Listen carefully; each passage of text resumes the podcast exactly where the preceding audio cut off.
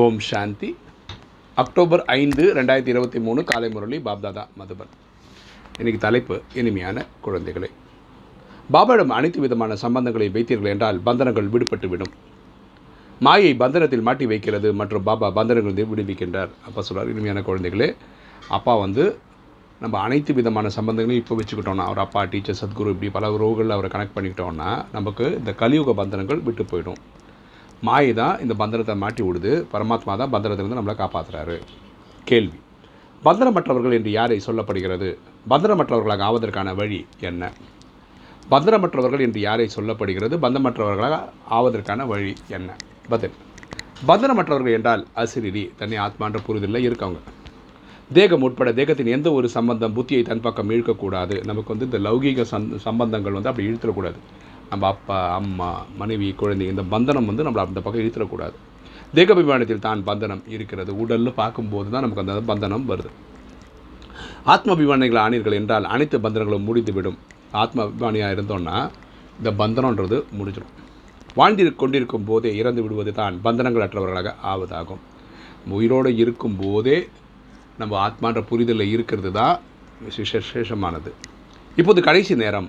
நாடகம் முடிந்து விட்டது நாம் பாபாவிடம் செல்கிறோம் என்பது புத்தியில் இருந்தது என்றால் பந்தனம் இல்லாதவர்களாக ஆகிவிடுவீர்கள். இப்போது ட்ராமாவோட கடைசி கல்பத்தோட கடைசியில் இருக்கும். இப்போ நம்ம இறைவனை நினைவு பண்ணால் நம்ம சாந்தி தந்துக்கு போகலான்ற புரிதல் இருந்தால் நல்லது.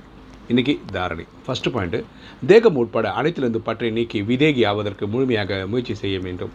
நம்ம தேக சம்மந்தப்பட்ட எல்லா ரிலேஷன்ஷிப்பையும் இப்போ கட் பண்ணிக்கணும். தன்னை ஆத்மா அப்படின்ற ஒரு விதேகி தேகினா உடல்னு நினைக்கிறவங்க விதேகினா உடல் இல்லைன்னு நினைக்கிறவங்க. அதாவது தன்னை ஆத்மான்னு புரிஞ்சுக்கிறவங்க. ஒவ்வொரு நடிகருடைய நடிப்பையும் சாட்சியாக இருந்து பார்க்க வேண்டும். பந்தனிலிருந்து விடுபட்டவராக ஆக வேண்டும். ஒவ்வொரு நடிகருடைய நடிப்பை நம்ம வந்து ஒரு ஒரு விட்னஸாக இருந்து பார்க்கணும். நான் வந்து எந்த ஒரு பந்தனத்திலையும் போய் லாக் ஆகிடக்கூடாது ரெண்டு இந்த பழைய உலகத்திலிருந்து விடுபட்டவராக ஆக வேண்டும். இந்த கலியுகத்திலிருந்து பற்ற நீக்கி விட வேண்டும். நாம் இப்போது திரும்பி செல்ல வேண்டும். நம்ம வந்து இப்போது வீட்டுக்கு போகணும். இப்போது பழைய உலகத்தின் கடைசி நேரம் கலியுகத்துடைய எண்டு நம்முடைய நடிப்பு முடிந்து விட்டது என்று தனக்குத்தானே பேச வேண்டும். நம்முடைய நடிப்பு முடிஞ்சிச்சு அப்படின்ற விஷயம் நம்ம கூட நம்ம ஞாபகப்படுத்திக்கணும். வரதானம்.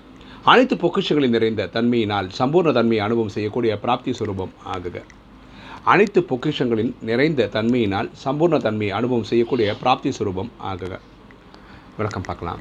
எவ்வாறு நிலாவானது நிறைந்திருக்கும் போது அதுவே சம்பூர்ண தன்மையின் அடையாளம் அடையாளம் ஆகிறது? பௌர்ணமி அன்னைக்கு நிலா பார்க்கும்போது விசேஷமாக இருக்கும் இல்லையா? அதுதான் அதோடைய ஃபுல்லஸ்ட்டு இது. அதன் பிறகு அதற்கு மேல் வளர்ச்சி பெறாது. அதுதான் அதோட மேக்ஸிமம் இது. அதோட பெருசாக ஆகாது. அதுவே சம்பூர்ண தன்மை ஆகும் அதுதான் நிலாவுக்கான சம்பூர்ண தன்மை அது துளி அளவும் குறைவு இருக்காது. எல்லா பதினஞ்சு நாள்லேயும் அந்த பதினாலுலேயும் அந்த பௌர்ணமி அன்னைக்கு அது முழு சைஸ்க்கு அடைஞ்சிரும். அதே போன்ற குழந்தைகள் ஞானம் யோகம் தாரணை மற்றும் சேவை அதாவது அனைத்து பொக்கிஷங்கள் நிறைந்தவர்களானால் அதிக சம்பூர்ண தன்மை என கூறப்படுகிறது.